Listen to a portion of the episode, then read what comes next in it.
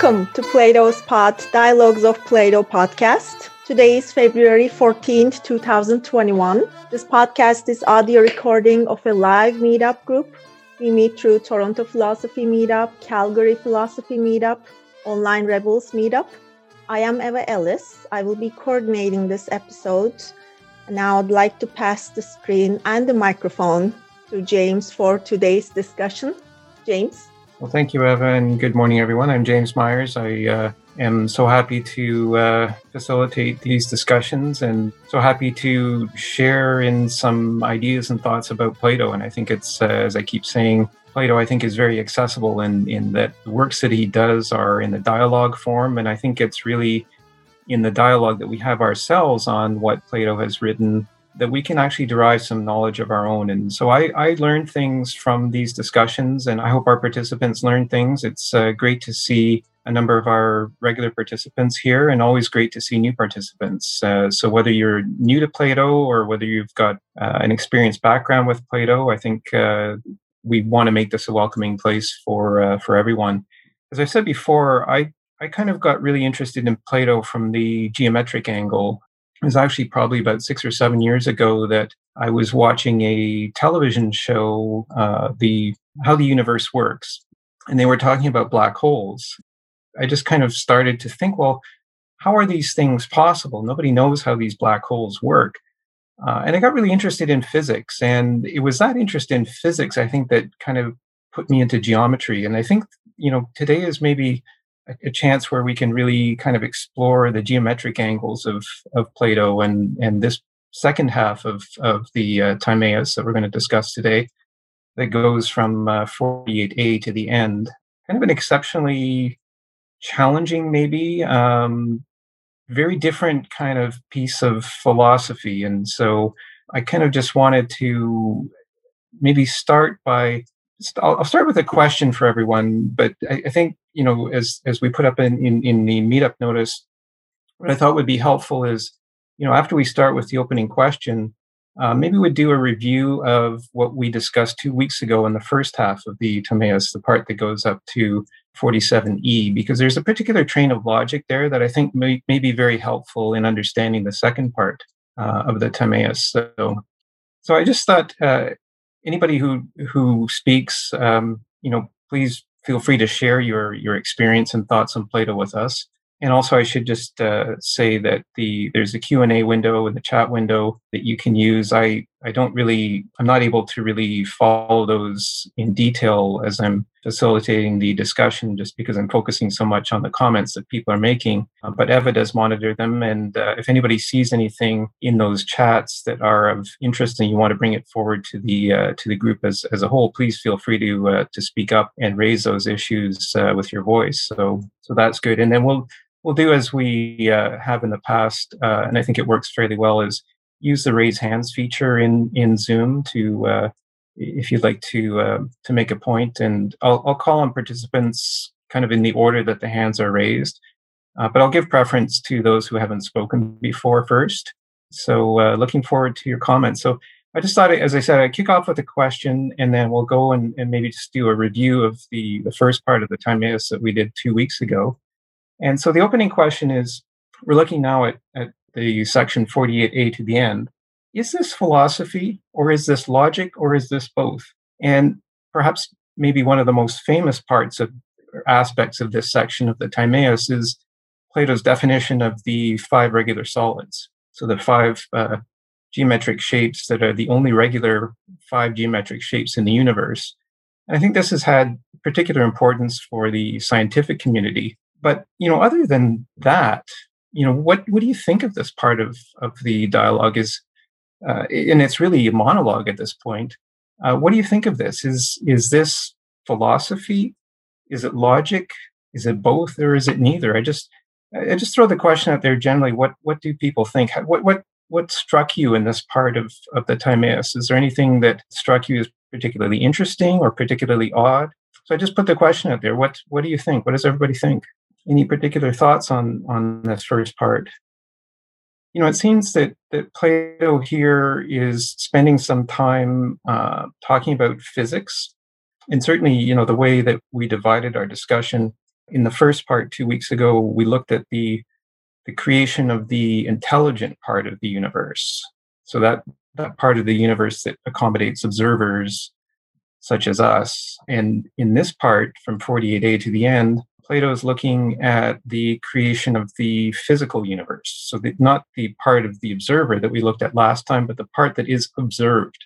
And it seems that, you know, it, it seems somewhat logical maybe that the two parts should be distinct from one another, right? So, just wondering what you think of the observable part of the universe that he's describing in 48a to the end. So, he starts he starts with really some parts of physics and then he gets into physiology near the end he's he talks about the creation of the human body and and the organs and all of that. So it seems very unusual. Have, has anybody encountered anything like this in a philosophical uh, discussion? Are there any precedents for this? Has have any, have any other philosophers sort of taken this line of, of thinking or reasoning? Oh sure gregory go ahead. Okay, uh, I'm a scientist by by training, so I sort of felt this is a bit of more at home with me than than the rest of other stuff. And I have recent recently kind of reviewed, you know, the the pre-Socrates uh, kind of philosophical line of thinking, starting from searching for the, uh, you know, the the universal origin, uh, the origin for the universe and other stuff. So I felt uh, um, this uh, is sort of capturing or summarization of what the, what they know or what Plato know, and not not necessarily. And the way to put it is not necessarily what Plato think or what Plato discover. It really is he's using other people's mouths to summarize what is the state of understanding about uh, the universe because uh, the Greek started looking for uh, understanding of universe starting with the mythology. Know, the mythology really is their original understanding of the universe. And uh, the, the early philosophers come along, say, hey, you know, this has nothing to do with the gods. And really is, uh, you know, the nature nature display itself, they start to describe and understand these things uh, with, uh, you know, a lot of imaginations and, and postulate and speculate on that. And, and whenever that they really feel challenging in a reasonable explanation, they will go back to gods. Their gods think this way. So, so they, didn't really uh, do away with the gods. And the end of the the interesting thing here is that at some point, you know, this one god come along. I mean, the Greek, the mythology was was a family or, or, or, society of gods. They collectively do all these things, but now you have a single god. So, but anyway, I felt this was a kind of capturing of the understanding at the time, mm-hmm. and while you know, kind of introduce a, a, few kind of ideas of his own into it. But anyway, that that's my my kind of uh, immediate response. Well, thank you. Yes, and and uh, you know, I as I was reading this, it, it, just seemed to me that the explanations that Plato is bringing forward, both in physics and in physiology at the end, uh, they actually seem plausible. I mean, you know, according to what I know about physics, I'm not a I'm not a trained philosopher. I'm not a trained physicist. Uh, you know, it's all done through self-learning. Um, but what I know, I mean, I, I can't see anything that's really uh, a leap of logic, uh, anything that's really outside the realms or, or, boundaries of logic in this. And and so uh, I, I, just wanted to put that out there. You know, it just uh, it just seems to me kind of a logical account of of how the physical universe might be constructed. I I can make some comment on that. And I actually, recently just thinking things in this line and read a lot of um, pre pre-Socrates material as well as Aristotle's material. Logic wasn't really mature at the at the you know uh, Plato's time. It was uh, Aristotle who who picked up all the elements that are raised by by Plato in his dialogues, and then systematically organize and then put forward a theory of logic. And from there on, I would say there's truly a logical thinking. But at Plato, it was a combination of di- dialect, dialectic uh, reasoning and then some kind of a logical reasoning, but they don't quite figure out including, you know, with they even have problems still with, with definition. But they still wanted to put forward a, a, a picture or understanding of the universe from like from forming formation of a star to the behavior of a human psychological uh, thing. So, so I think uh, it's, it's, it's marvelous. I, look at this, I say, gosh, the amount of knowledge eh, that, that it's, I mean, I read also, I mean, okay, I'm talking about the, the rest of the, the dialogue, which you talk about uh, the human, the human behavior, disease, medicine, all that.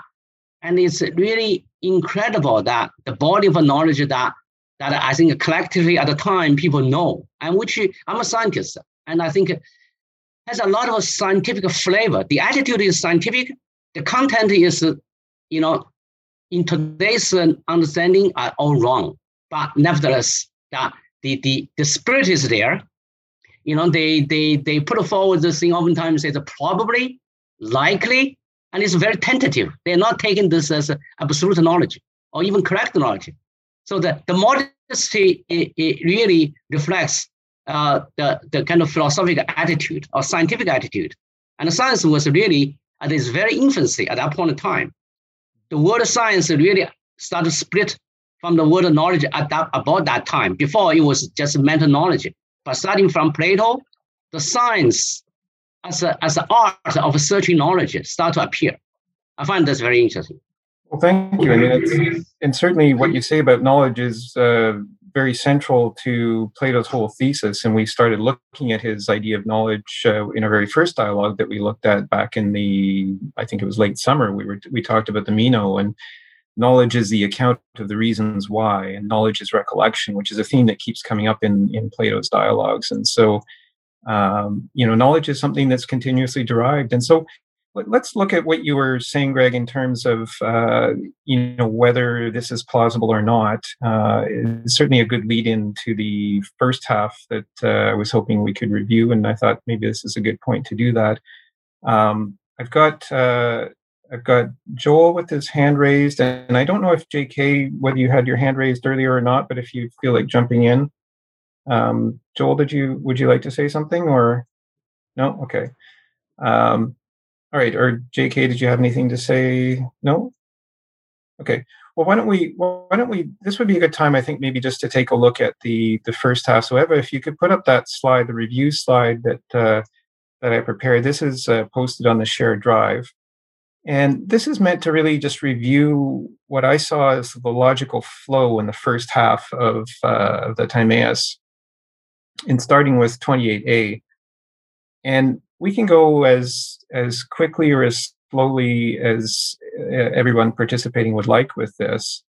Um, but I just thought it would be useful to get these ideas out, starting with this very first point in 28A, because there's a particular logical flow that goes from 28A to 32B, which I think is is interesting and will help us maybe to understand the uh, the second part maybe with kind of a richer context. So at 28a, Plato says, or through the character Timaeus, uh, says that we need to make at the outset a distinction between two states of existence and the way we comprehend or, or our knowledge of those two states of existence. So the first state is that which always is, and has no becoming. And there I've underlined the word is because I think that's something that we maybe should discuss and understand what is meant by the word is. So the first state is that which always is and has no becoming. And the word becoming, there's a footnote in the, the text that I'm using, in the translation that I'm using, that uh, ties that to the Greek word genesis. And the character Timaeus says that this state is comprehended by a reasoned account. So our knowledge of this state we have to use a reasoned account to understand uh, this state of this state of being. So that state which always is and has no becoming. So it never changes. It's unchanging. And then the second distinction is, uh, or the second state, is that which becomes but never is. So we've got a different word here, becomes. So the first state is that which is. The second state is that which becomes. And the second state is comprehended by sense perception, which is unreasoning. So we have different ways of deriving knowledge. The first state, we derive our knowledge with a reasoned account. And the second state, we derive our knowledge by using our senses. And our senses themselves don't reason, it's our brain that reasons, right? Uh, so I thought this was an interesting place to start with in terms of the of the logical flow of the construction of the first part of of the Timaeus. And again, that was that's the part where uh, Plato describes how intelligence is embedded in the universe. And from there, and, and if anybody feels like jumping in with a question or a comment anytime, feel free to to do that. I'll watch for the hands uh, being raised here. Um, the second part uh, of the logical flow, I think, is also in 28a. So this is in the second paragraph in the in the slide here. And that's where Timaeus says that that which becomes, so he's talking now about the second state of existence, that which becomes requires a cause. And I've underlined the word there. So requires a cause for its genesis. And it says, it is impossible for anything to come to be without agency of cause, which is the reason why. So we have this state of becoming, and the cause is the reason why it has become the way it has. And think back about the first, you know, paragraph, uh, the one that we looked at just above, that the state that always is and never becomes requires a reason to count to understand it. So this is a particularly important, I think, part in the logical flow. This initial distinction that we make between two states of existence and the way that we the way that our knowledge is derived of those two states. And then the logical flow, uh, I think, next goes to uh, paragraph three here, which is at 29e. And um, uh, Joel, I see your hand up. I'll just I'll just make this point, and then we'll we'll go to you, Joel. Uh, so the third point is the reason why the universe of becoming. So the, again, this is the second state of being, was framed by the framers or craftsman's goodness. Uh, one who is good can never become jealous of anything. And then I just put in square brackets just my understanding of jealousy uh, as being desire for that which one does not have, and the framer being all that is has no need for anything else. Um, so so far, we've got three steps in the logical process, and I've got two hands up. So we'll take uh, Joel Schuster first, and then Joel Garland second. Joel Schuster. Um, thank you very much, James. You know, uh, you've gone through three uh, steps, and I must confess that I am lost at the first step. And here's here's the the nature of my confusion. So 28A, at the outset, distinction is made between two states of existence and comprehension. So I'm trying to visualize this in a kind of a chart of some sort. So are we really talking about two states for each of existence and comprehension? And therefore, we're talking about a matrix of four? Or is it just two that we're talking about? So maybe that was clear to everyone else, mm-hmm. or maybe maybe I'm just so picayune that that nothing could could satisfy me. But mm-hmm. I wonder if anybody else has any queries about that. Mm-hmm. Interesting question, especially when you think that uh, a state of existence often has a beginning and an end. So each state would require kind of two points in it beginning and an end. So if there's two states, then maybe there is a total of four points of comprehension, especially when we get time into the picture, I think might be might be a good question. But so it's a good question, Joel. Thank you. And and if anybody else has any thoughts on that one, um, it would be good to understand. But I think overall the idea here, at least my understanding of the idea, is that uh, is that there is the universe itself, which I think uh, Plato is saying always is, is never in a state of becoming because it just is the sum total of everything that exists. And then there is within it the state of becoming. Uh, and that state of becoming is constant and never reaches an end. And so uh, the state of becoming never is. Is is kind of like an end state. Uh, that, that's the way I'm understanding it. But uh, anybody else who has thoughts on that, uh, please do let us know. Uh, and then the other Joel. Joel? Yes, please. My question was exactly the same as the other Joel on 28A.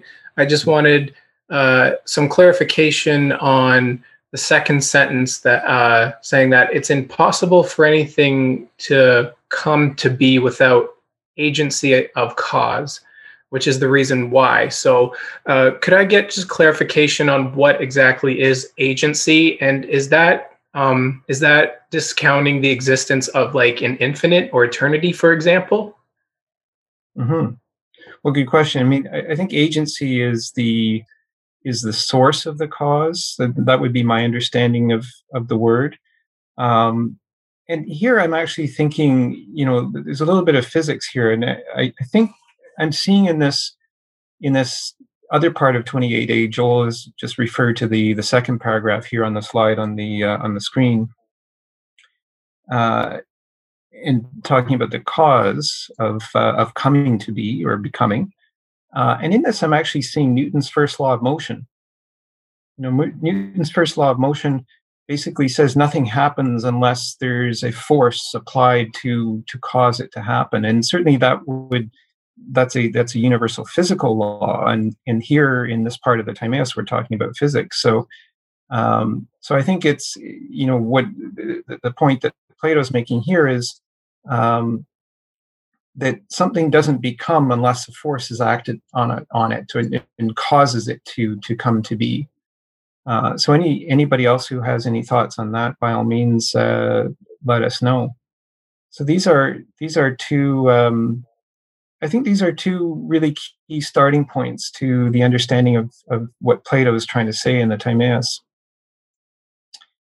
Um, so we've got you know this these two states of, of existence we've got a cause for the state of becoming uh, we've got the reason why being goodness um, and uh, before i go on to the fourth point i've got jk jk yeah we talk about uh, cause if there is if this if the is is always you know is then that would be the cause right cause of itself, right? Right. But then he's also positing that there is a becoming. Right. Uh, becoming is is never is, but what is the cause of the becoming? Mm-hmm. Is that mm-hmm. the is? So so how do you know which one came first, the is or is the, or the becoming?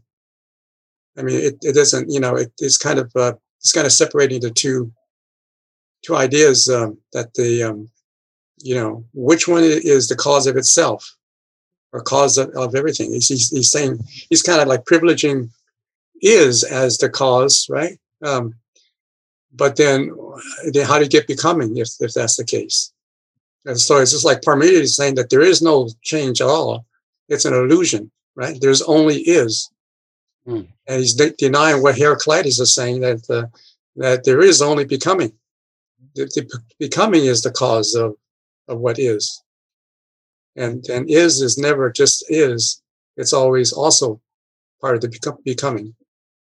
Sorry, I couldn't see the raised hand in my side. I just uh, felt that, like, uh, could that necessity be an agent?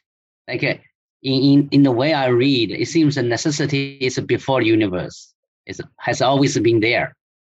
And, or could that be also God. It seems a necessity God uh, exists already at the same time, along with the four elements. Right. Well, the, the, the question is: Is necessity is, which is which is which always is, right? And you could say that's God, but is uh, is necessity becoming? Mm. That could be also that also could be you know you could say that could be the being, right? Mm-hmm. Mm-hmm. That that that could be the cause of everything. Yeah. So you you can't really it doesn't make sense for him to, you know, for one to privilege, you know, is. Mm-hmm. Right? so yeah, if uh, because that's how uh, you know Par- Parmenides uh, was uh, was the one who posited that, and um, his student was Zeno, who came up with these paradoxes that mm-hmm. don't really make sense. You, you get caught in this this reasoning of paradox and it doesn't come out. It doesn't make sense. You know, it it denies it denies your your empirical experience. Mm-hmm. You know, you can see that what's there, and science is based on empirical knowledge too, right? not just reasoning. You you raised. I mean, it's a very good question, J.K., and I think it really relates to perhaps in part to our understanding of the words "is" and "becoming." Um, you know, and, and I think we need to explore maybe the definitions of those words. Uh, certainly, is I think it's a very important question in logic is is the meaning of those two words. Um, you know, as as I said, I, I think I see the the state of is as kind of an eternal, unchanging state. That's that's the end, the, the final state. There is no more becoming once you reach is. You know, it's like you start at a certain point, you go out as far as you can, and that's what is. Right. Like there's nothing beyond that.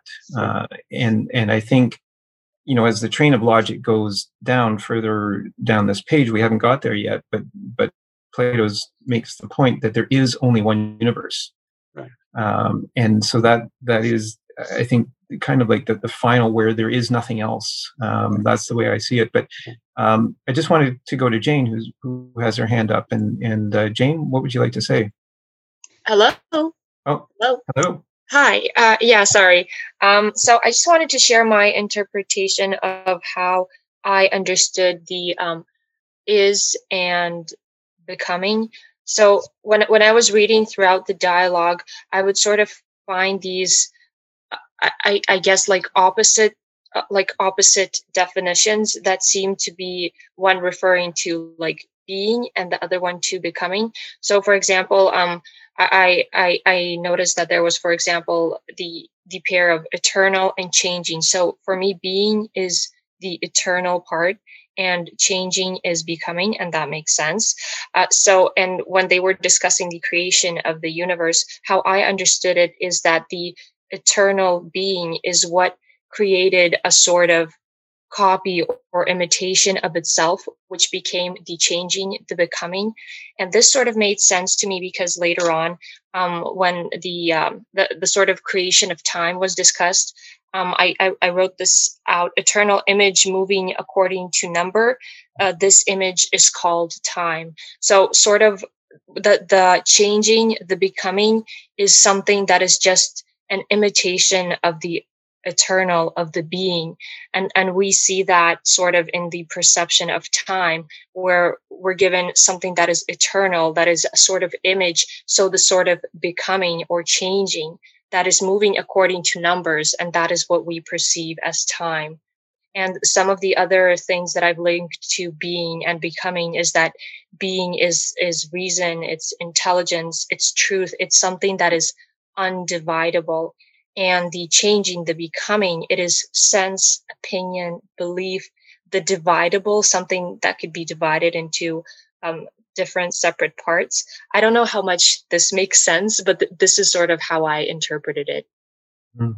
Well, thank you, Jane. I, I, think you you really hit on a number of very key points, and, and the words you used, I think, are very important. This idea, this you know, this state of is maybe being the state that is not divisible. It, it can it cannot be further distributed because it is uh, it is the sum total of everything. Um, and meanwhile, we've got this this state of becoming, which is the physical state, uh, which is the state that's always changing, right? And and and it is not a permanent state. It's always subject to change. You know, and you mentioned time. I mean, time, you know, consists of past, present, and future, but the present is the state of what Plato calls elsewhere uh, I don't think he uses the term in this dialogue, but he calls elsewhere the state of coming to be uh, in the present. So the present is the kind of the undefined state that is always subject to change.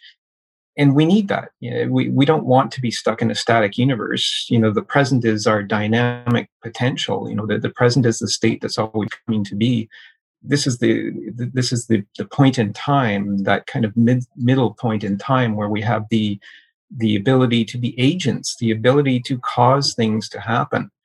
Uh, and so I really like the way you put that, Jane. Um, so yeah, just wondering what others uh, think about this. I have Wayne and then Alex. Wayne.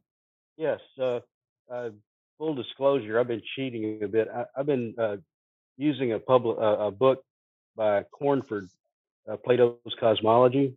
Mm-hmm. And in regard to this, I hope this is on the right area um, I'm just going to quote from a, a, section that I think applies to this.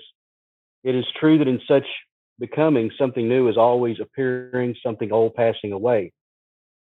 But the process itself can be conceived as going on perpetually without beginning and end, beginning or end. For this perpetual becoming, the sort of cause needed is not a cause that will start the process at some moment and complete it at another, but a cause that can sustain the process and keep it going endlessly. Well, thank you, Wayne. And you know, actually, the, that idea of something that has no beginning and no end may be very helpful to understanding the nature of, of the first state of existence that's spelled out in 28a, that state that always is and has no becoming. Uh, you know, and, and as we're going to get into some geometry, I think today, uh, that which has no beginning and no end, there's one particular geometric figure that kind of strikes me as relevant to that, and that would be the circle. And certainly, Plato makes the point uh, in the beginning part of the Timaeus uh, about circles and spheres. Um, so, so thank you. Uh, I think that that which uh, has no beginning and no end, I think, is very helpful to understanding that first state of existence. Um, Alex and then J.K. Alex. Yeah, thanks, James. Um, uh, thanks for the meeting. Hi, everybody. Um, yeah, just a quick point, I guess, uh, echoing what um, previous couple of speakers have said about these two opposites, being and becoming. Um, so one reading of Plato that I like, uh, it kind of makes sense. So it may be, uh, you know, people uh, could disagree with it, I guess, but it's sort of a um, uh, kind of a standard reading, I guess. That Plato, in a way, uh, brings together Parmenides and Heraclitus, uh, and so you know he sees, I guess, those two as kind of extremes. You know, Her- Heraclitus being mostly about becoming, Parmenides being mostly about being. And uh, I think what Plato wants to do is take both of those principles, but definitely put them in a hierarchy, right? So uh, being is definitely higher than becoming. And uh, I think, as as the quote uh, the previous uh, speaker read uh, said, um, being, you know, sets this sets becoming into a kind of eternal motion, or or perpetually kind of sustains the becoming of the uh, of the physical world and um, yeah so there's it's you know so there's a kind of synthetic or a kind of synthesis i guess that mm. plato is uh, creating here um, so i think that's an interesting way of reading it because um, i guess maybe he saw himself as correcting the mistakes of those earlier philosophers because they were so kind of um, one-sided in a way and it's uh, what's amazing about about plato is how many different things show up in his philosophy right it's not just one idea but it's such a mixture of um, um, of perspectives. Well thank you alex and and certainly i like that idea of synthesis and uh, you know i think what you said kind of goes back to what joel g said earlier is you know is the uh, is the state, or maybe the question that Joel G asked earlier, which is, you know, is that state of is the unchanging state of is, is it the cause of everything? Um, and that's something I think that we can explore. So um, I've got a few speakers. I've got JK and then Joel G and then Jane. JK? Yeah, I think it's, uh, yeah, yeah, it's, um, I agree with what Alex said, but the, so he, uh, the idea of the hierarchy, you know, um, and you could see that um, the hierarchy of being. Uh, you know, you could see that in his uh, political uh, writings and, and, social philosophy. So, so he's kind of like, um, you know, um, emphasizing the the importance of the of the is and and um, and the becoming becomes an illusion. So that's where he gets this this hierarchy you know, that the things in the world of becoming is really um, just an imitation, you know, a, a replica of uh, a, a uh, of the of the forms, right? The forms of the being. And so, so, so, so he's emphasizing the is, and and he's also, of course, he's bringing in Heraclitus, but uh, the, the, ideas of uh, that comes from Heraclitus is sort of demoted to this uh, the material world as if that really, uh, you know, is not uh, as real as the as the is of the of, of the forms. So, so you could, you know, so and this circle of this idea of the circle could be also a, a, a whether true or not, you know, for for for for people for rationalists who who create these circles uh, of uh, eternal being, is this is their creation out of their their you know out of their you know reasoning, you know their their their uh, it's it's it's the power of reason reason to to create these kind of uh, their notions of what what is uh, what is being, what is real, and that that I guess after Plato that uh, that continue on, uh, you know, and um, probably you know, like I guess Parmenides would, would you know would be the the first that did, did that. I guess I don't know. Mm-hmm. Thank you, and um, yeah, I mean definitely. Um, you use the word hierarchy, which I uh, struck a, a chord in me. You know, to this this state of is this eternal state uh, would seem to be the first order in the hierarchy, and then becoming is is what comes next. Uh, so I like that idea. Joel G.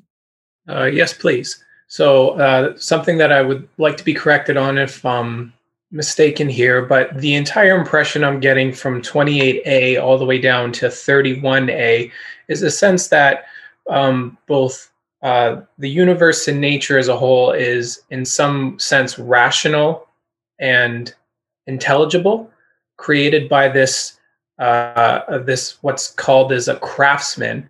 So um, my my question is, where does uh, what what James you're fond of saying a lot is uh, the where does where does the uncertainty principle come in or chaos theory um, come into play? This idea of randomness, so to speak, that can break apart and create inertia or just decay through all of that. Where where do, is there any sense of just sort of this random chaos that plays a part in this as a whole? So where where does that fit in this? Mm-hmm. Thank you, Joel. And and certainly, you know, I think that's.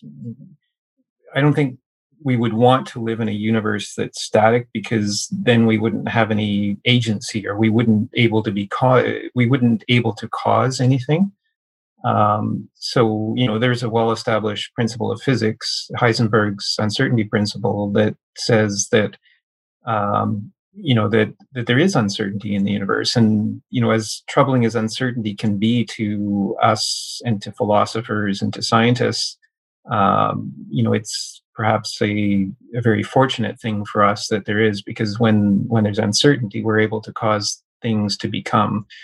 Um, and so i thought i, I like the question. Um, you know and i think you know, I think again, if we look at geometry and we think about the second part of the Timaeus that you know we've read today, and I just I don't want to. I think it's important to look at the the first half in this logical flow, but maybe I'll start to tie some comments into the second half. Um, you know, in in terms of geometry, there is certainty in the rational uh, parts or the rational proportions, and Plato makes the point that everything is proportion. Um, but then there's what we call irrational, or what I think the ancient Greeks called incommensurable. And in the incre- in the incommensurable portions, uh, there is no certainty. Uh, there, there is no finality in the incommensurable. Um, uh, in in the mathematics and the geometry of incommensurability, and so this point about proportion uh, I think is very important. And then Jane reminded us uh, that time, uh, in Plato's words in the first half, is an eternal image um, moving according to number. Uh, and so numbers can be rational and they can be irrational, uh, commensurable or incommensurable. And so that's how I would that's how I would see it. But uh, I think we can certainly take others' impressions. And so I will move to Jane with that. Jane. This may be a little bit off topic at this point, but I'm just wondering if um, anyone saw a sort of like, um, in, in the terms of being and and becoming, if anyone saw like the sort of preconception of the later on idealism and materialism and philosophy. Hopefully that makes sense. But yeah, because at, at one point I think I saw that there was a, a line being drawn in the dialogue of the eternal or the being being something non matter and the changing and becoming being something that is matter. So I'm, I'm, I'm just wondering if anyone had similar impressions. Thanks. That's a it's a good question, and it may relate to this idea of the distinction, which I think was drawn particularly in the Phaedo, which we discussed. I think that was back in November or December, uh, of the the contrast between the visible universe, which is really, I think, the physical universe, and the invisible universe. Uh, and I think maybe by the by the end of our session today, we might get to that. And and so certainly a good question to ask Jane. And if anybody has any thoughts on that, by all means. Um, so I just wanted to move forward with the logical flow here, and maybe just go to the fourth point. Um, and so this is where we're now at 30A in the first half that we looked at two weeks ago. And the point is made that wanting everything to be good and nothing to be bad, so far as that was possible, the framer brought all that was visible, uh, and I put in square brackets my understanding to be that which is in physical existence, uh, from a state of discordant and disorderly motion into a state of order, for the reason that order is in every way a greater degree of good than disorder. And so it's tying this idea of goodness um, and and order together, and order maybe might help to answer or provide some insight into Joel G's question about uh, certainty versus uncertainty. And so, where there's uncertainty, perhaps order is something that really helps us to understand, at least to set our paths according to some sort of order. Um, rather than chaos, I think chaos is the word that you use, Joel, and, and I think you know certainly none of us likes chaos. Um, chaos is a little bit stressful, and so to the extent that there was order created in the universe, I, I kind of like that that connection to what you said. Um, and then we go on to the fifth point, which uh, I saw in the logical flow, which is at 30b. Um, so in the natural, in the in the naturally visible, in square brackets again, physical realm, things that possess intelligence as a whole must always be better than things that are unintelligent as a whole, which is actually good for us, I think, right? Um, therefore, it is impossible for anything to possess intelligence apart from the square bracket invisible soul. So here, here's where we bring in the idea of soul, the only domain of intelligence.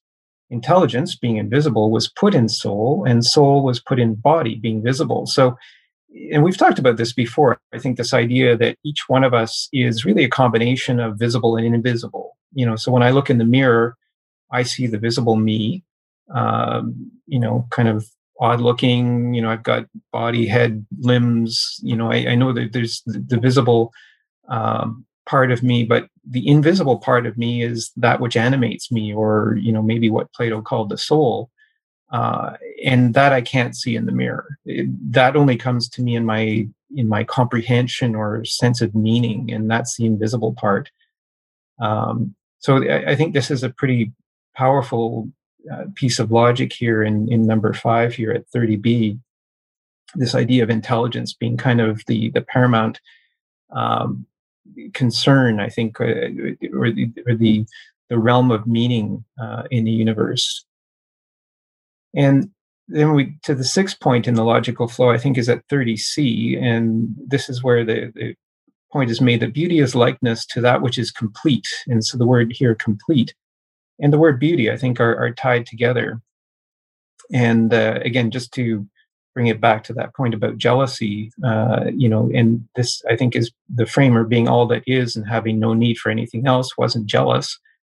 Um, and the universe comprising beauty resembles more closely than anything else that single intelligent living thing, again, with that capital L, capital T that we talked about two weeks ago, which comprehends within itself all intelligent living things. So the universe itself is a capital L, capital T living thing. And then we are among the intelligent living things within that single living thing. So that's the, the sixth point in the in the logical flow. and then the seventh point uh, I saw at 31a um, there is but one universe, which is not a container of separate parts, but rather is an integrated whole in its own derivative. Um, and you know, I see in this, and I put in square brackets that intelligent thereby persists in a continuum. And you know, again, I think that's maybe something that's good for us as intelligent beings is that there is this continuity of intelligence. Intelligence never breaks uh, in this in this uh, concept. And then just to kind of end our review of the first part of the Timaeus at 31c to 32b, um, there being but one living thing that requires a physical form for its state of becoming. And again, we go back to that distinction that's made at 28a that, you know, the distinction between the state that always is and never becomes and the state that becomes but never is. Um, consisting uh, in the invisible soul and the visible body, there must be some bond of unity between visible and invisible. And so then there's a few subpoints made here. Um, Eva, if you could just scroll down just a little bit on the uh, on the screen here. Um, the first point is that the the best bond is one that really and truly makes a unity of itself together with the things bonded by it, and this is in the nature of things uh, best accomplished by proportion. And so there's that word proportion. Proportion being ratio, uh, I know some people last time uh, in the chat window were talking about the golden ratio, which maybe we'll have a chance to explore because that's a mathematical and geometric concept. Um, the second subpoint here, the bond itself is a third element between the two things that it unites. Uh, and then I just put in square brackets in proportion with which the bond is best accomplished is both mathematical and geometric in its nature. And then uh, lastly, or not lastly, but nearly lastly. So there's this quote So if the body of the universe were to have come to be as a two dimensional plane, interesting that Plato uses that word, two dimensional plane, uh, a single middle term would have sufficed to bind together its conjoining terms with itself. As it was, however, the universe was to be a solid, and the footnote in my translation says solid is a cubic or a cube structure. And solids are never joined together by just one middle term, but always by two. Uh, and that brings to mind the Euclidean axiom to me things that are like one thing are like each other. And the real trick is to get that to happen in three dimensions. So, very interesting here. And I just say this as somebody who has uh, spent a lot of time with geometry. Very interesting here that Plato would talk about two dimensional planes. Um, you know, certainly Euclid was uh, was, you know, I think at the time, obviously very well known for his two dimensional geometry and axioms. Uh, but Plato, I think, was all about taking that into three dimensions. Um, had a very interesting discussion with somebody recently, uh, you know, of a scholarly background who who thought that uh, Plato's geometry was really no more than what a high school student now would know. Uh, and I'm not so sure about that. Uh, you know, I think Plato was, you know, very keenly a geometer. In fact, you know, that sign above the door of his academy, let no one who is bereft of geometry enter these doors, was a very key key thing. And so I think it's it's very important to understand the place of geometry in Plato's philosophy. Uh, and maybe that's where we kind of move into the into a more in-depth discussion of the second part of the Timaeus is just kind of you know and i'll put the question out there you know what is the what is the role of geometry in philosophy? Is there um, is it or is its role in logic and therefore is is the role of logic to inform philosophy? And so maybe i just put that out there but uh, if anybody has any questions on this particular slide before we leave it i just wanted to make sure again that we understood kind of the logical flow that led leads to this second half of, uh, the time that, uh, that we're looking at today. Um, Joel. Yes, please. I very much want to just piggyback off of what you said quickly about uh, how you came across that observation on whether or not uh, Plato knew a little more, a little less than grade 12 geometry. Uh, like, I, I came across that too not too long ago, and for the most part, I just want to acknowledge like that still to me is so incredibly impressive, especially just going back barely two, 300 years ago, where the majority of people around the world were illiterate. So if you like, I, like it's grade 12 geometry is not easy. So like that's still incredibly impressive in my books, especially if you want to take it like a couple thousand years ago. No mm-hmm. calculators, no telescopes, no microscopes. So and I'm still blown away by that regardless. So that's just a quick shout out for Plato. Well, thank you. And and certainly, you know, the I, I guess maybe there's a an assumption, maybe this person I was speaking to assumed that knowledge is always now greater than it has always been in the past. Um, and I think that's a natural assumption, you know, because we we think that we learn new things each day. So we we think that knowledge is always adding, uh, adding to that which which existed before, and so knowledge is always increasing. I guess it's kind of maybe a natural assumption that we make, but it's actually a point that Plato makes at the beginning of the Timaeus with his story about uh, about Atlantis and his story about the destruction of civilizations. So, if you remember our discussion two weeks ago, at the beginning of the Timaeus, Plato talks about how there have been these planet destroying events through history.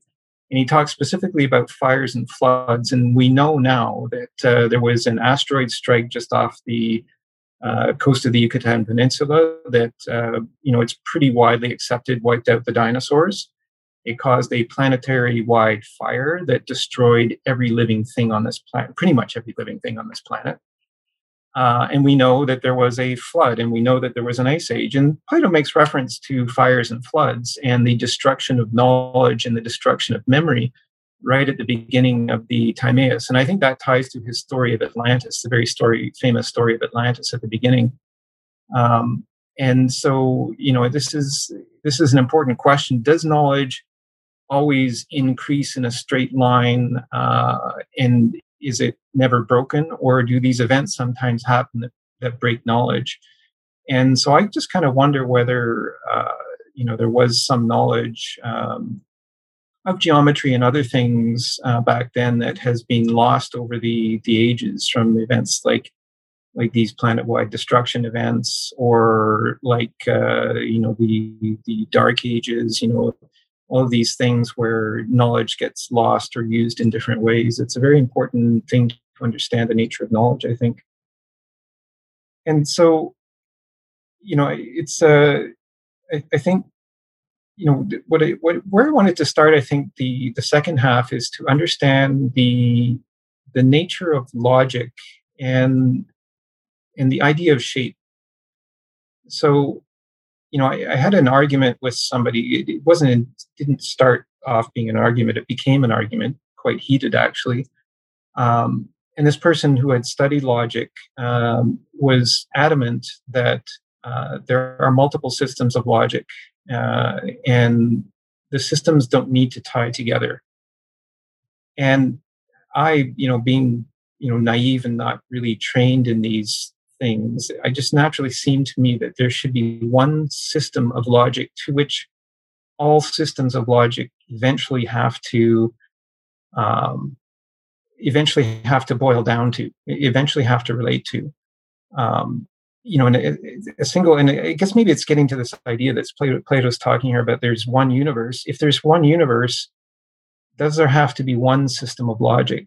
And you know, maybe I'll just put that question out there in terms of the second half of the Timaeus. Do we see that, you know, that this universe that's being constructed, um, the physical universe, the observable universe in the second half of the Timaeus, starting at 488a, is it a single system of logic that Plato is des- describing here? Or are there multiple systems of logic? You know, for example, Plato talks about uh, the physics of of you know the components of earth water air and fire. Um, and then he talks about physiology. He talks about the actual construction of the human body. Are these you know is the construction of the human body for example working with one system of logic which is different from the physics of earth and water and and air? Um, and is that different from the logic that governs the intelligence that's embedded in the universe in the first part of, of the Timaeus? I'm just wondering if there's any thoughts on on you know whether there is one single system of logic in the universe or multiple systems of logic in the universe and i don't know if that if that question relates to the nature of reasoning itself you know i maybe maybe it's that i tend to approach things from an inductive reasoning approach where i'm looking you know again being naive and not trained in these things i'm looking at the end result and i'm working my way back to what would have been the beginning. And maybe that's kind of in my understanding that could be like the account of the reasons why you know when you start with the end and you work your way back to the why that really existed at the beginning.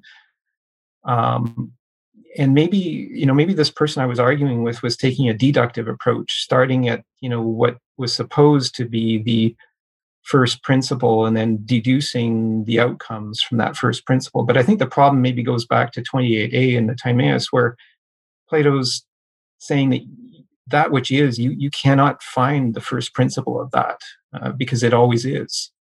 There is no becoming in that. Uh, and you need that reasoned account to find your way back to that point. So just I just wanted to throw that out there because I think you know the second half of the Timaeus is one that's very much related to logic, and you know I think logic to me is a single thing, but I, I, I don't know. I, as I said, I'm not trained in these things. And I just wonder what people's perceptions of logic are. Um, JK, what your thoughts? Yeah, I'm, not sure uh, about the logic. I just wanted to, you know, uh, see uh, I'm on the right track of understanding what logic is. Is there like uh, you mentioned the inductive and deductive logic? Is that different from mathematical logic? When you do mathematics, are you using a a different kind of logic uh, or is similar to uh, inductive and deductive. And also, uh, you know, um, Aristotle's logic of, of uh, you know, A is A equals A, um, that kind of, um, you know, non-contradiction logic, uh, the, um, you know, the principle of uh, the excluded middle. Um, you know, are, are there is is there a logic that's different from uh, the uh, non-contradictory principle of lo- logic?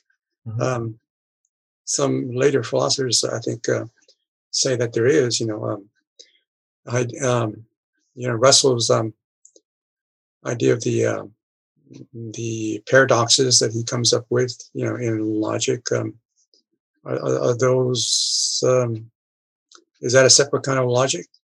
Mm-hmm good questions. I, um, you know, certainly in mathematics, um, you know, I think, I think, you know, it's, it would seem to be non-contradiction is required in that context. Um, you raise a question of the excluded middle, which I think is very important to understand in the context of, you know, both Plato and Aristotle, and maybe their differences in approach.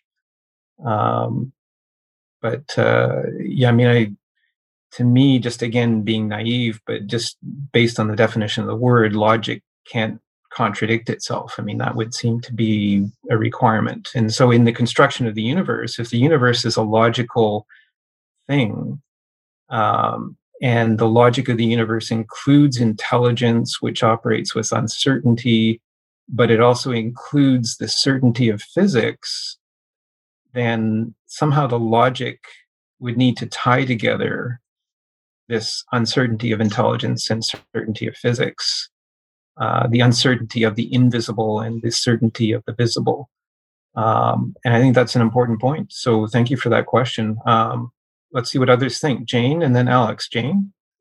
Uh, James, I, I really liked uh, what, what you just talked about, and I've been thinking about it for a very long time. I haven't like all my um, all my all my studies go back to soft sciences sciences. That's why I think I'm a little I, am a little kind. It's, it's kind of difficult for me to handle like the more hardcore logic type of things. So um, math and physics are, are definitely not my my strong points. I have very very uh, very bad knowledge of them. But um, I always I always ask that same question: Is there w- like one sort of unifying logic that exists because formal logic definitely uh, it definitely doesn't help in, in a lot of things in life and and and, and in like in specific sciences but I, I found that there's a little bit of sort of closure in dialectics where where sort of the logic of things means that you have something uh, when where you have one part a and then you have one part b and the b is contradicting to the a but there is this tie-in element of, of, of c that makes it all fit together. So sort of everything that we have in our life consists of things that contradict each other. And like it's it's kind of really hard for me to word because this is a very raw thought that I've been having. Um, like the idea of of time that's in this dialogue of where you have eternity, and the way that I saw it, um, it, it put in a very rough way is that uh, becoming is sort of like eternity being stretched out, and we're just getting these snapshots of eternity and that is what is becoming and that is what we see and that is what we work with but there's this like long stretching eternity that has no beginning or ending and there's no way that we can get all of its snapshots. And that's why sort of we're looking at things and we're making sense in in one field or another field but when we try to make like the big picture fit together it's not working out. And i don't think at least to, to me like on my very um, novice and unknowing level it feels like things are not fitting in not because there is no greater logic, but we just don't know it or we don't have those snapshots mm-hmm. to make it all fit together, if that makes any sense. Mm-hmm. I mean, Jane, you, you spoke beautifully there. I think that, uh, you know, this idea of these snapshots and what you said earlier, you know, using Plato's quote of uh, movie, move, move, time being a moving image of eternity, I think is so key. And actually, as you were saying that, there, there was an image that came to my mind, and I you know, being kind of like novice, like you said, you are. I mean, I, am a novice too in these things. I'm not a trained mathematician or geometer. It's just what I've, you know, logic that I've used over the years to arrive at these points. Um, you know, as as you were talking about these snapshots, I was getting this picture in my mind, and I tend to think in pictures because it, it helps. I was getting this picture in my mind of a circle that's opening and closing and opening and closing uh, and as that circle broadens, our knowledge increases. As it narrows, our knowledge decreases. Our focus increases. Um, and you know, it, you also mentioned you know this idea of contradictions because you know Plato talks a lot, not just in this dialogue, but in in other dialogues about opposites. Uh, and I've got a little you know image that we can look at near the end of this session uh, about opposites uh, and this fact that uh, you know logic you know has extremes at any points. And the use of the word extremes is something that is uh, very common in a lot of plato's dialogues. And so we always need to be able to find the extremes of, of what we're looking at whether it's you know just a very simple piece of logic or a very broad eternal logic. Um, and so i think there's you know maybe the geometry really helps us in understanding uh, the extremes and the relativity of our own perception to those extremes. Uh, so, very important points that you raise, and certainly this, this idea of the contrast between extremes and the contradiction of opposites uh, is something that uh, I think is definitely in the realm of intelligence. Uh, to comprehend and comprehension of the eternal, as as Plato was saying at 28a, is by the account of of uh, the reasons why. Um, JK, your thoughts? Yeah. Is there a difference between the logic that's used by certain philosophers as a, as a tool, but when they're really doing uh, philosophy in the, in the uh, search for wisdom, that they're, that they are doing something, uh, thinking, uh, a, doing a process of thinking that is, that is beyond logic, you know, as you would think as logic that's used in science and uh, and uh, and some other fields of uh, you know philosophy. But it's philosophy is at a higher at a level that is uh, you know uh, outside of this kind of logic. And there are some philosophers that don't that claim not to use logic at all, maybe you know, in, in their philosophizing. Oh, I, I really like that question, J.K. It's uh, it makes me think of that word beauty that Plato used in uh, in that review of the logic that we just talked about. And is there a logic to beauty? Uh, and that I really, I, I don't know. I, I, don't think that there is necessarily. And maybe this is this concept of, uh, you know, while you know, while great thinkers like Einstein, for example, uh, define the logic of the physical universe. Like there is, it's been proven time and time again since that log, uh, Einstein's general theory of relativity is correct. Um, hey James, can I just can I jump in? Just, I, just, I, don't have the one, raise hand button. I don't have. Oh yeah, just just I'll, I'll, get to okay. you just one second, Greg, if that's okay.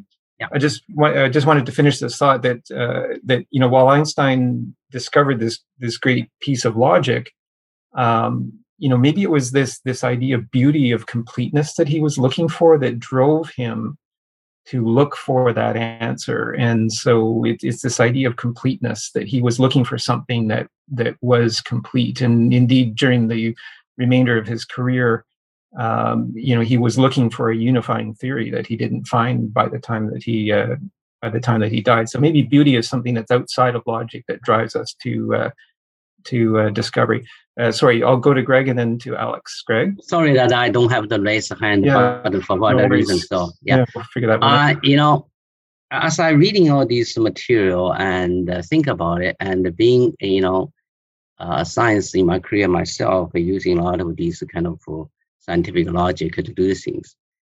And I come to kind of understanding logic as a whole comes back a little bit of Heraclitus kind of starting with the hint of logic. He used logos. And to me, the logos really is in, in his sense, he seems to divide into like a, uh, so, so many things in, in the ancient Greeks. They always said this, uh, the visible world and the invisible world. And there the logos uh, to, to, to him seems to be there is order, the logical order of the, the you know the, the physical world itself. And then there is an order of the logic in human mind. So it is the, the match of the two that allow us to get understanding of it. So in the sense that the, the universe by itself is logical. And it's up to us to find to find the uh, the logic of a human language per se uh, to understand it. So there is a linguistic logic, and there is a numerical logic, mathematical logic, and there's a geometrical logic, and there's a physical logic. Like you know, to fit a, a, a square, I mean, a, you know, a screw to to a nut, it is logic, because the screw can only fit that the nuts. That's a physical logic, and you have a geometrical logic that certain square can only be fit in for a certain number of uh, triangles, and so it's numerical. So I think the human are limited by our intelligence, even though we have. But over time, it's amazing that we're able to devise this linguistic logic, the numerical logic, geometric logic, and so on, and all together come together, we're able to comprehend this logic of the universe. But that's that's my view. Thank you, and certainly uh, when you talk about uh, words, math, and geometry, I mean, in my mind, they're all boiling down to symbols at the end of the day, whether we use letters or whether we use numbers or whether we use pictures as we do with geometry. There's all this symbology, and the symbology has particular meaning, and so it doesn't matter how we render the symbology. It's all it's all leading to some sense of meaning. Um, you know, you, you, talked about the visible and the invisible. Um, certainly, the invisible I'm not sure if the if there's a beginning and or an end to the invisible, we wouldn't know that. But you know, this this idea of the invisible maybe as being kind of potential. So everything that's visible contains a logic, but maybe the invisible is the potential of what we can make with that logic, the meaning that we can make with that logic. I just wanted to. I've got Alex, and but I just wanted to make one point uh, before Alex and then J.K. Um, you know that we talked again uh, we talked earlier about the uncertainty principle uh, i should maybe mention gödel's incompleteness theorems which i would love to learn more about um, if anyone here knows knows anything in particular about gödel's incompleteness theorems uh, i just thought that was an interesting point to bring out about uncertainty in the universe is that there is this idea of incompleteness and Gödel's logic. I think Gödel was a mathematician and uh, he used a diagonal argument to prove uh, that logic is theoretically incomplete. Um, that's my understanding of his incompleteness theorems, and so that's an interesting aspect of the universe that was defined, you know, probably about 2,300 years after Plato wrote the Timaeus. So I'll uh, move with that to Alex and then to JK. Alex. Yeah, thanks, James. Uh, just to expand a little bit, I think, on what you were saying last um, about incompleteness. And um, I guess I want to bring in, uh, so in addition to logic, um, another, um, maybe another kind of related topic, which would be ontology, right? So if logic is how we think, ontology is, well, what is the nature of things? You know, what is being like? And um, I think that might explain maybe some of these differences because, um, as you've been pointing out, you know, today and throughout, um, for the Greeks, you know, the world is a kind of unity, everything hangs together. And I think in many ways, we may be living with a very, with in, in a way, the opposite ontology. You know our understanding of the world seems to be very much you know uh, fragmentation uncertainty incompleteness. Um, so i was thinking uh, as people have been talking about um, you know when uh, the incommensurables were discovered back in ancient greece uh, i think there's sort of a legend that the one who discovered them was kind of ostracized or banished you know and somebody probably knows more about this than me. Um, but that's an interesting indication you know like somebody discovers this kind of irrational part of the universe and they're just not accepted and um, i think today we may in a way be in the opposite situation you know if somebody tries to assert uh, there is a unity you know everything makes sense things are rational uh, in a way, th- that's the person that gets ostracized, you know, because uh, pretty much wherever you turn, you see like, you know, you were saying math- modern mathematics and logic. Uh, there is this, you know, ideas of uh, incompleteness or um, uh, inconsistency of logical theories, and you know, you turn to philosophy. You're going to find, especially in the continental European philosophy, you know all this talk of irrationality of you know things not making sense of the lack of sense you know paradox and that seems to be kind of the order of the day you know? Um, and so it's an interesting contrast. Um, i'm not really sure where, we go from here. Mm-hmm. um, but um, yeah and i think that's reflected in our logic right? So the logic that we use often is like a logic of paradox or it's a logic of inconsistency or you know any theory goes. There are so many different theories. And um, so it's uh, it's an interesting place to be living in in many ways actually just to say a last thing um, i think this may be similar to the time when plato was writing because uh, when plato and socrates actually came about you know there were all these sophists around, and there was a lot of doubt um, about you know unity and about the world hanging together. And the sophists were uh, you know this figure of sort of um, uh, you know, man is the measure of all things, and relativism and incommensurability, and all of these ideas. So, um, yeah so it's that that contrast between the greeks and us i think is important mm-hmm. well, thank you and, and certainly you raise a very interesting question about you know our our state of knowledge or our state of understanding of knowledge at the present time which i think is critical i mean we've got immense technological power and we're about to develop you know quantum computing technology which is just you know shockingly immense. Um, it's it's a topic that I have followed quite a lot because, particularly because of its geometry. Um, if you look at the Bloch sphere diagram of a qubit, you will see geometry in there. It's fundamentally geometric, and that's to me a, a, a very important symbologic symbol symbolic connection to uh, to Plato.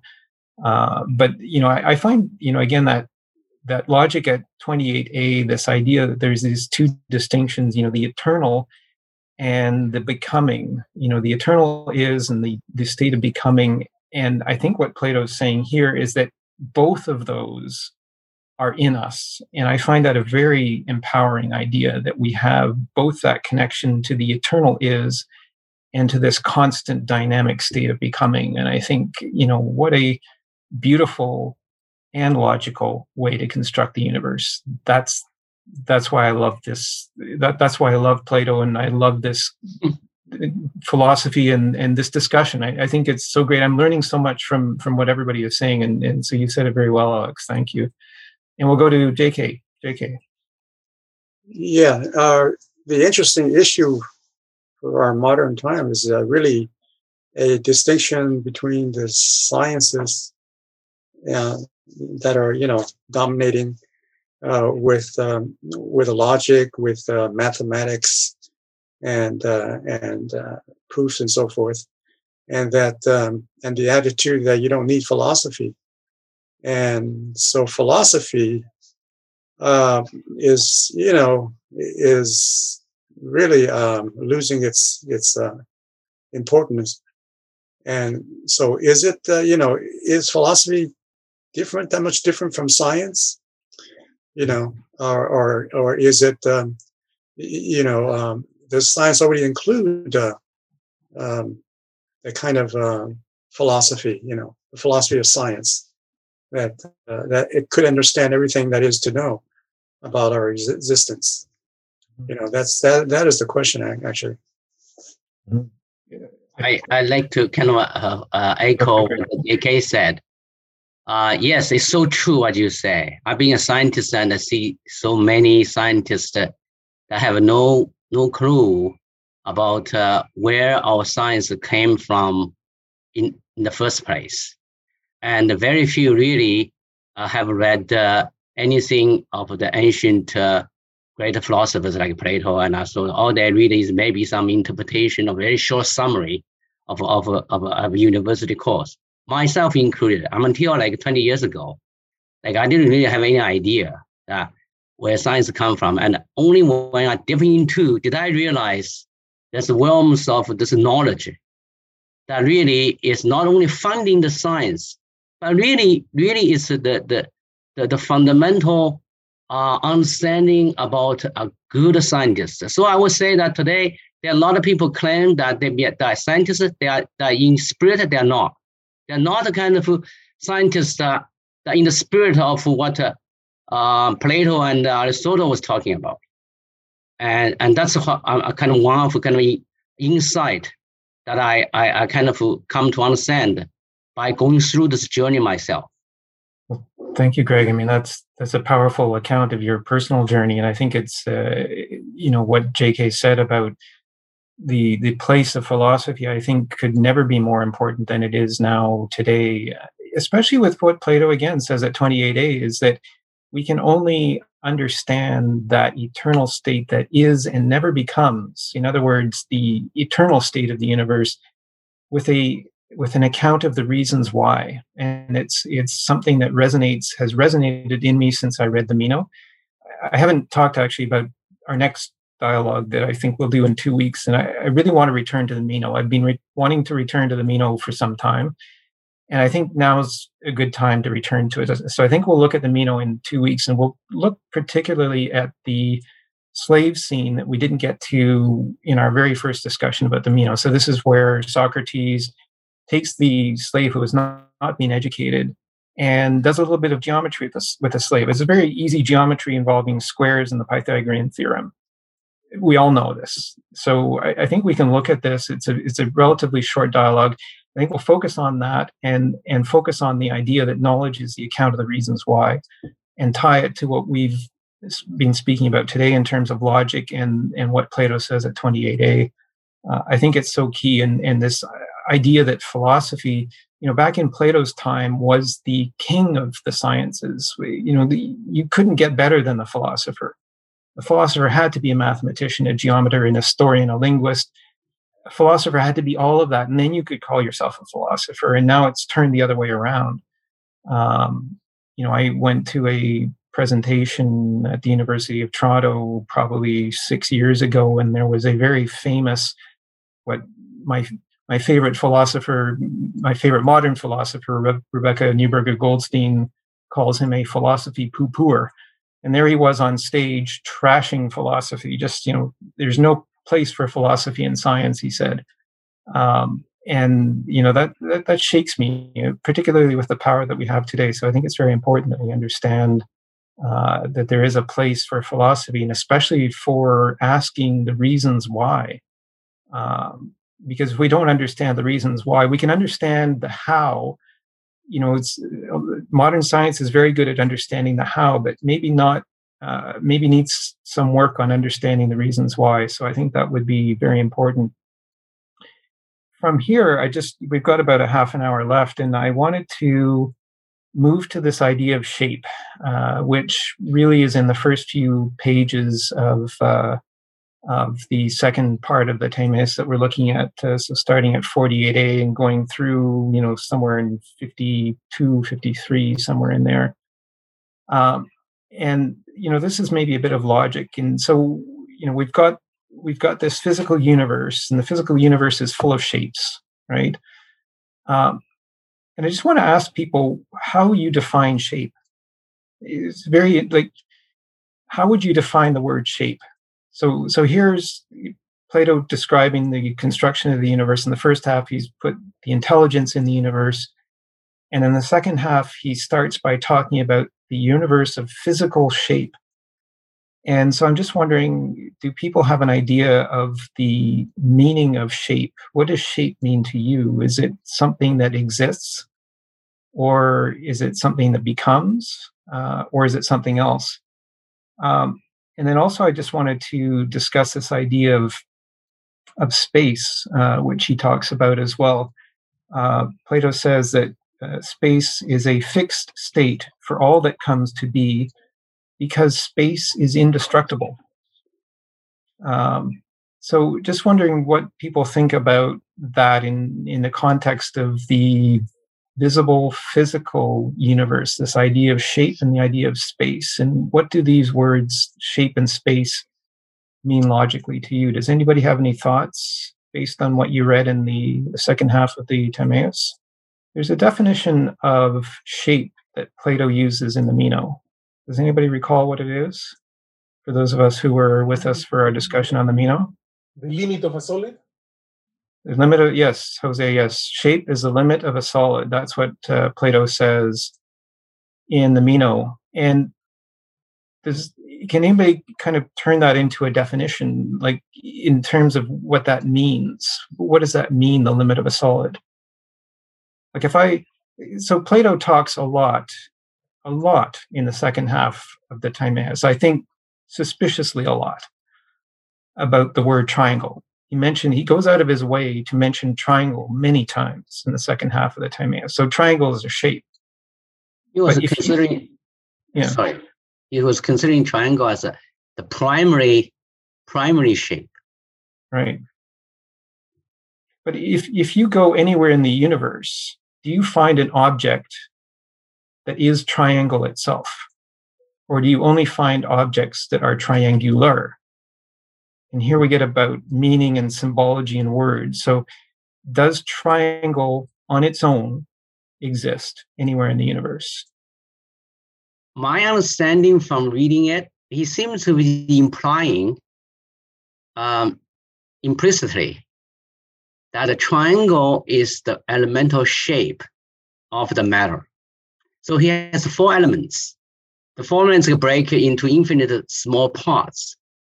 And then the, the, the infinite small parts, the shape of which is a triangle, my understanding. Mm-hmm. So when, no matter how you make uh, uh, other things through the becoming of a being, that at the end of the day, that the infinite element of material is a triangle. Mm-hmm. That's, I mean, that, that to me is what he's saying in, in, yeah.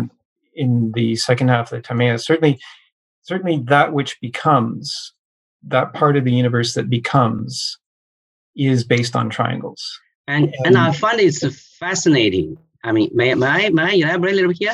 Well, please. I'm, I'm a, being a materials scientist. I find it particularly fascinating that uh, at the, that stage, I could say that that literally is the foundation of material science because uh, the way that uh, uh, Plato put uh, these four elements as the eternal one, the, from the uh, almost the same time as the God itself, it really strikes me that that, that they think the, the, the world as things very elemental, the four elements.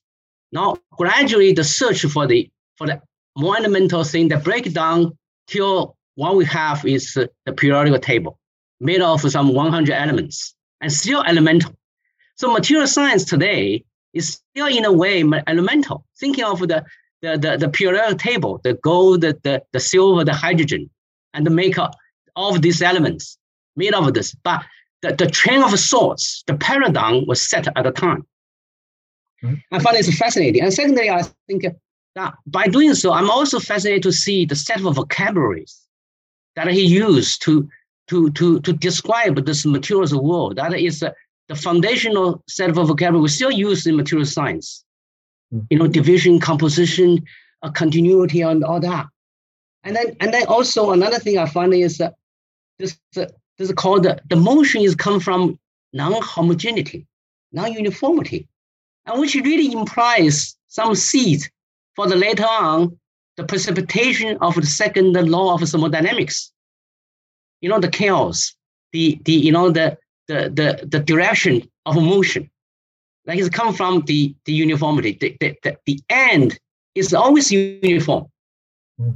And anything non-uniform will create a motion. And that's basically one of the conclusions of a second law. I found that's very, very fascinating. Anyway, that's a few few kind of thoughts that uh, come from being a, a material science myself. Well, thank you for, for sharing that knowledge and, and that experience. And, and certainly, I mean, you bring the second law of thermodynamics thermodynamics, which is a key law to understanding time. I mean, time only works in one direction, and that in, it, it can never violate the second law of thermodynamics, which, if I'm to if I if I'm summarizing it correctly, is just basically saying that everything physical comes to a state of equilibrium in entropy, mm.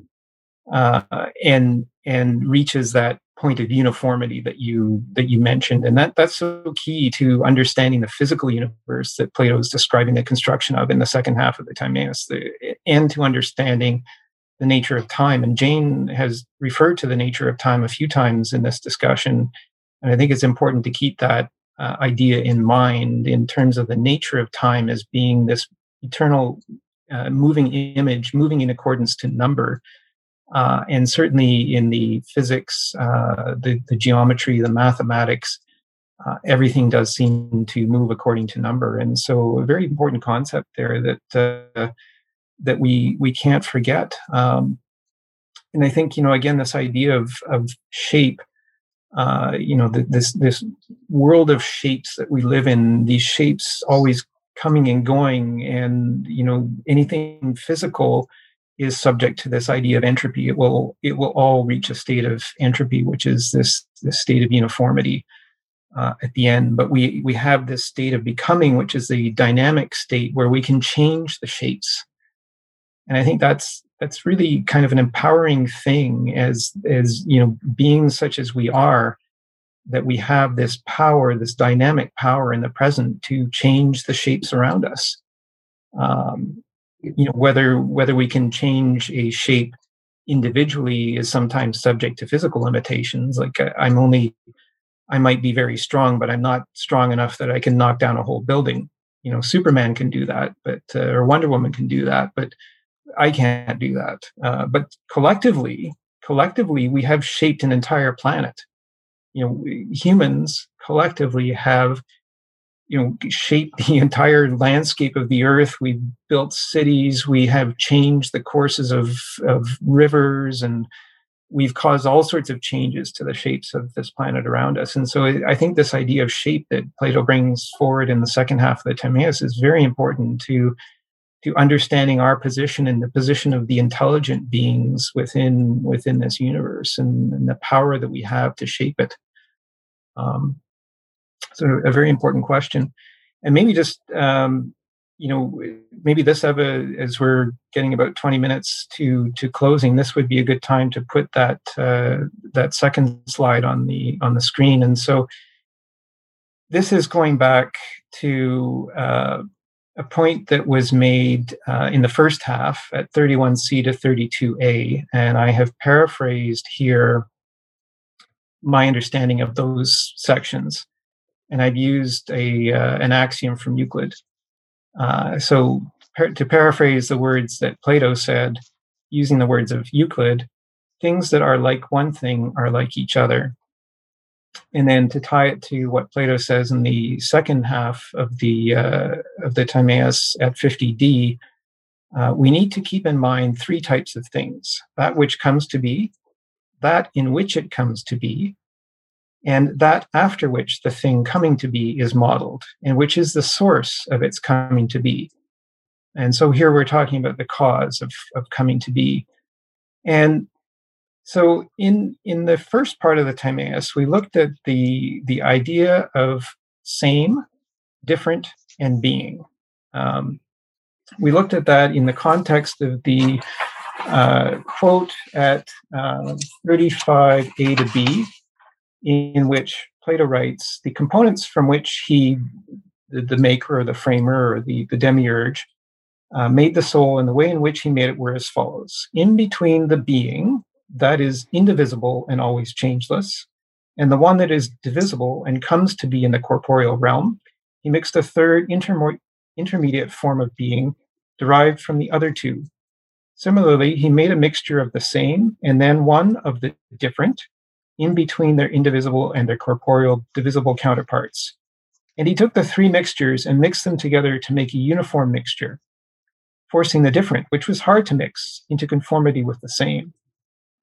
Now that he had, um, now when he had mixed these two together with being, and from the three had made a single mixture, he redivided the whole mixture into as many tasks as into as many parts as his task required.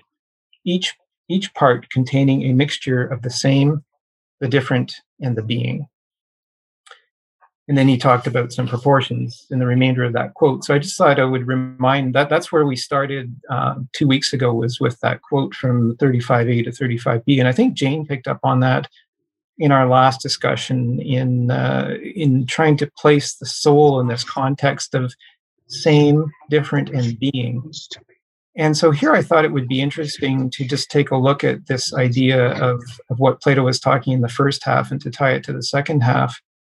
And Eva, if you could just scroll down just one line on this slide. Yeah, that's good. That's good. Um, so at, at the beginning, you know, Plato says that there could be two things. And so I just put on this slide two things, uh, two lines.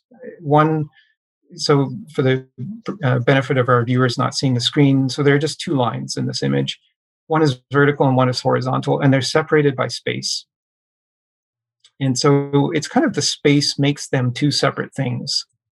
So one's a vertical line and the other is a horizontal line and so you have two things two separate things separated by space and then this idea that plato talked about in the first half of bonding them together and so in the second image on the screen here, all I've done is I've just moved the two lines together. So we still have a vertical line and we still have a horizontal line, but they're now joined. There's no space between them. So we've removed the space. And so we put this bond, and I've just drawn the bond with a red dot. And, you know, as I look at this image, I wonder is this now one thing? We have a vertical line joined with a horizontal line. Does it form one consistent unit? Uh, or is it actually three things in, in the sense that we've got a vertical line, we've got a, a horizontal line going off to the right, and a horizontal line going off to the left. So we've kind of got three different directions here. So we've got a vertical direction, a right direction, and a left direction. And all we've done is just move them together. We've got rid of the space and we've joined them with this red dot. My understanding on this two figure from yeah. the what uh, what uh, I read from Timaeus Mm-hmm. It seems that uh, Plato was meant that bound to be the space. Therefore, if that were the space, then the two things on the left hand and the right hand are the two different kind of setting. They are both bounded space. The first one is bounded space with a gap between the two things. Mm-hmm. And the second one, they're bound by the space without a gap. But they are now two different things.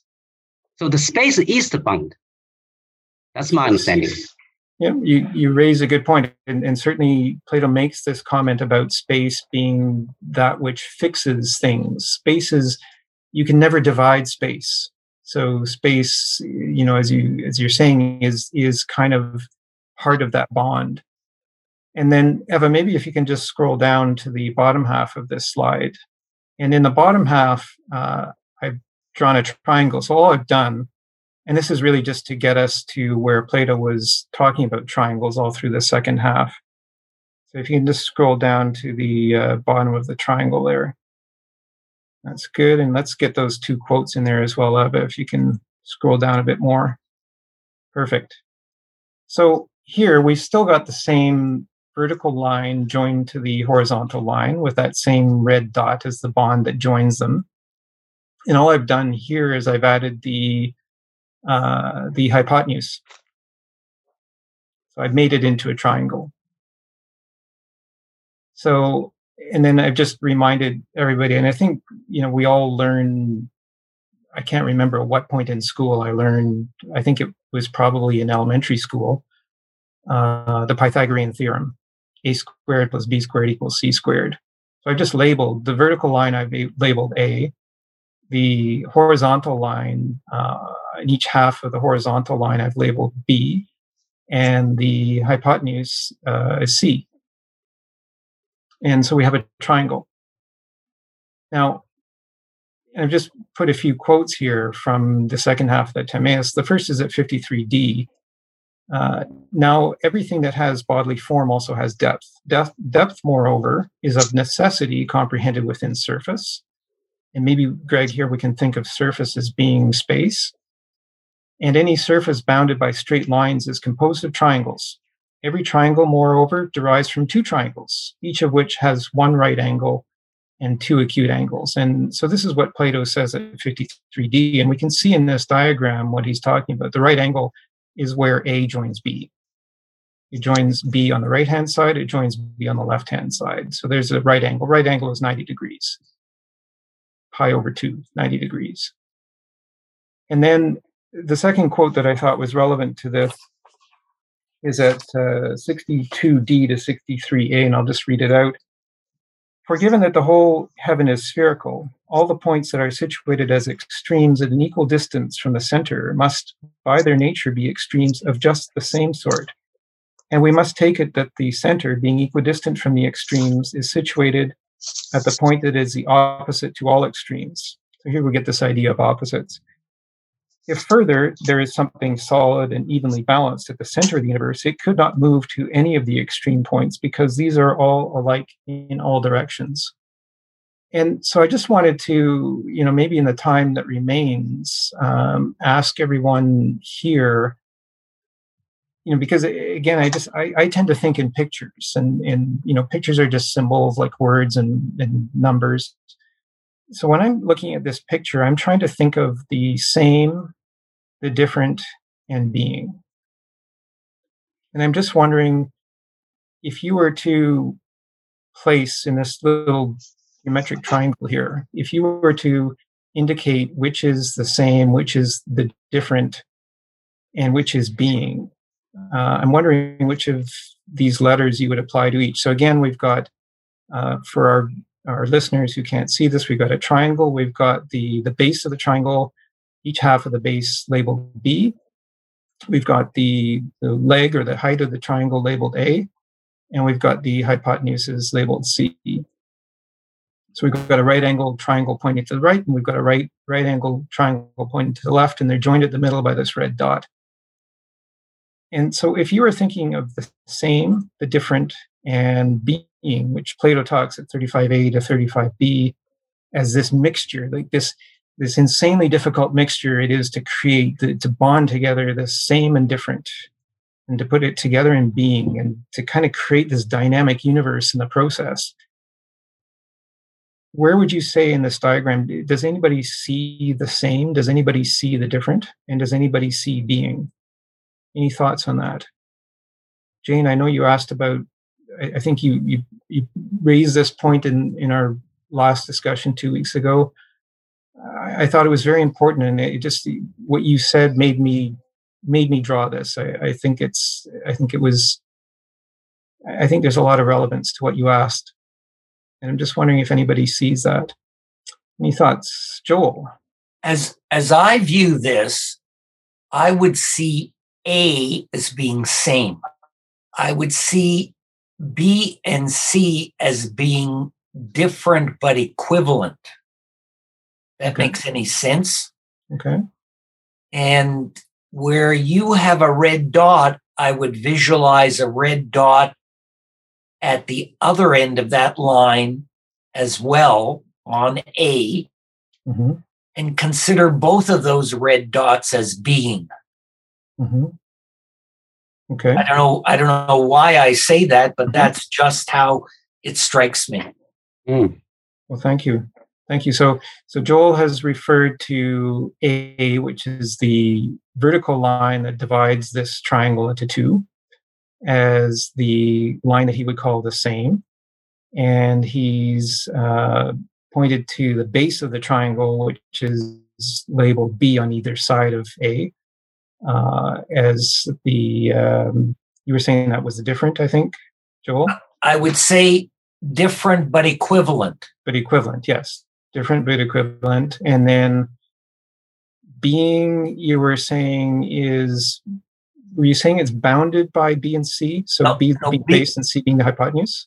No, I would say being would be bounded by B on its lower uh, base, low, by, and bounded by C, A, and C on its upper extremity.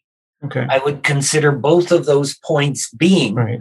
which are uh, uh, are of are equivalent or which are ends of the same. Right. And does that make any sense at all? I don't know. You know, it, it's I, I, I like your logical approach. I think it's making I think it's making sense. Um, Jane, what are your thoughts on this, Jane? Um, okay, first of all, I wanted to um, I, I get I don't know if it's like a question or a comment, but in, in my like in the dialogue that I was reading, instead of being, they had the word essence. So there's the same, the other, and the essence. So I don't know. This this always kind of gets me with all um, with all of the dialogue. So if you read different translations, you sort of get a different understanding from each. And so for me, like being is a totally is is totally different. For me, being is what creates the same, the other, and the essence. Um, that's just a, a, a quick note. Uh, and regarding the triangle, I I'm not sure if I would be sure which one is the same and which one is um, the other. It's it's either the A or the B for me. I'll um, see as being the essence that joins it to create like one unity, because when you draw them onto the um on onto the drawing, you sort of get uh, the the unity that one shape.